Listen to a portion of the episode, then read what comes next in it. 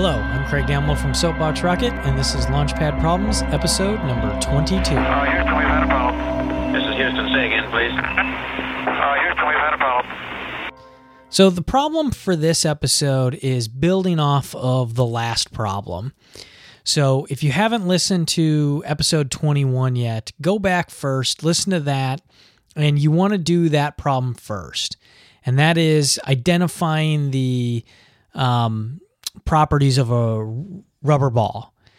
Today's problem is you have to build a machine to measure all the properties of a rubber ball. Now, it's it's best to do these separate because they have two separate goals. Um, but you can do this in one sitting if you want. The first is identify what properties you're going to measure. That's that was episode 21. That was your goal is let's uh, find all the properties. Now what you want to do is take that list of properties or an agreed upon list of properties and you want to build a machine that will measure all of those. And you only have one constraint. Once you put the ball into the machine, you can't touch it. So the machine has to do any moving of it, any changing it. You know, uh, you know, for density, you want to put it into a, a water tank. Well, then for uh, weight, you don't. You want it dried and you want it out of the water tank. So now you've got to somehow have something that'll pick it up. But the idea would be is how simple can you make the machine and get all of it?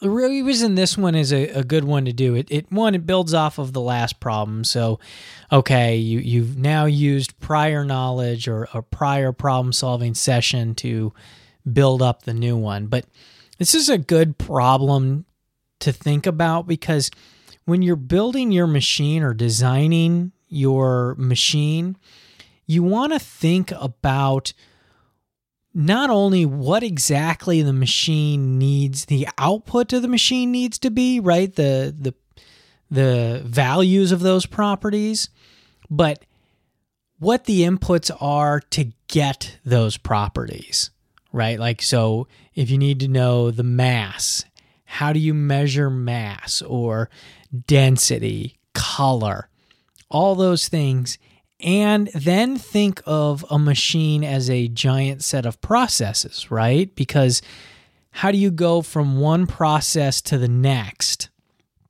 of measuring different properties? And how many properties can you measure at one time? So, and maybe that's a, a competition you can have in your group uh, because competition can healthy competition can help drive innovation. And maybe the the you can play with this you can change it but one of the ways is okay whose does it the fastest?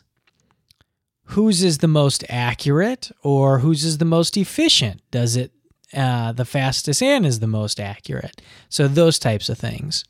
So there's your problem. Uh, i hope you enjoy it. Thanks for listening to the show you can email me any suggestions or your favorite solution to this question or any other previous questions so uh, at lpp at soapboxrocket.com, or you can send them in via Twitter uh, at soapboxrocket. Also, please uh, let your friends and colleagues know about the show. Uh, you can send them to the website lpp.soapboxrocket.com. Thank you. Okay, we checked all four systems, and uh, you go on modulation, all four, and keying was a go. Roger, you're loud and clear here also. All right, so second half of the show, and I don't have any email listeners.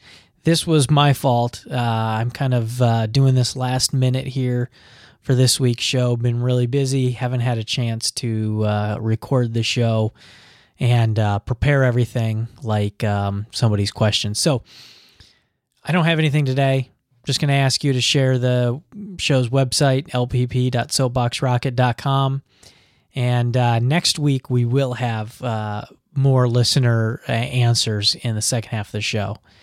So uh, if you want your answer, you can uh, send them via Twitter at soapboxrocket, or you can email them lpp at soapboxrocket.com. Thanks.